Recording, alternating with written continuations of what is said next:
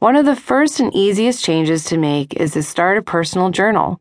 Journaling allows you to freely and openly express your deepest feelings without censorship or the interference or judgment of others. Journaling gives you an opportunity to be with your innermost thoughts so you can think through situations in life and explore them at a deeper, more meaningful level. Did you know? The act of journaling dates as far back as the second century CE when the Roman Emperor Marcus Aurelius wrote, To myself.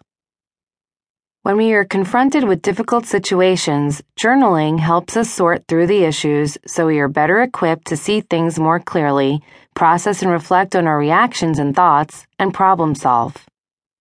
When misunderstandings or disagreements arise with others, journaling helps us reflect on other people's perspectives and be more open to how they may be feeling or thinking we become more intentional in our interpretations and better equipped to organize our thoughts so we can approach problems calmly and rationally. Journaling also encourages a free flow of thinking, which can tap into the more creative, intuitive right side of our brain to potentially reveal more innovative solutions. Maintaining a journal encourages greater self awareness and promotes a deeper connection with our emotions, even those that are difficult or painful. The more connected we are to our emotions and thoughts, the more prepared we are to experience growth and personal development. We are better equipped to identify our dreams, passions, and fears, and the things that need change.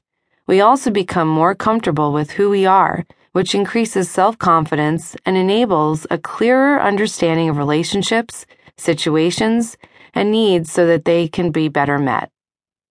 Further, written disclosure of emotions helps us learn lessons from our experiences while staying in a positive and constructive frame of mind. Emotional disclosure, a drug free antidepressant. In a 2008 study, outpatient psychotherapy clients saw significant reductions in anxiety and depressive symptoms, as well as greater overall progress in therapy when the client was asked to complete written emotional disclosure assignments, as compared with those who completed a writing assignment unrelated to emotional disclosure.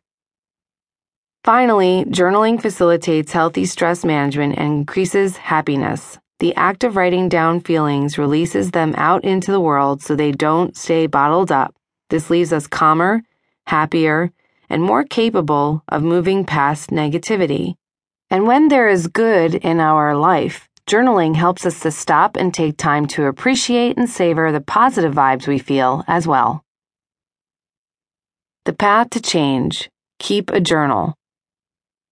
Putting pen to paper or fingers to keyboard is a therapeutic way of getting to the heart and soul of your innermost thoughts, feelings, and views on life and your experiences. Reap the benefits that journaling provides with some of these tips. Start with a goal. Although it may feel forced in the beginning, journaling should be an activity that feels natural and easy. If you are new to the practice, set a goal for a certain length of time, say 10 minutes per day or every other day so that you get into the habit of writing consistently. As you start writing on a regular basis, you should start to feel your emotions, feelings, and thoughts flow more freely, and you may very well surpass your initial goal. Let it flow. There is no wrong way of journaling. This is completely about you, your world, and your own emotions, experiences, and thoughts. Try to let the words flow, and don't overthink what you are writing. There are no rules you need to follow. Don't get hung up on spelling, grammar, or even the length of your entry. Choose a topic. If you feel stuck or don't know what to write about, start with how you are feeling in that very moment. If it helps, you might consider choosing a theme for the day or week. Think about your relationships, your work, your dreams, and your fears. Engage your inner child in conversation, as children tend to speak their minds and thoughts more freely. Ask yourself questions about situations you're confronted with or experiences you've gone through.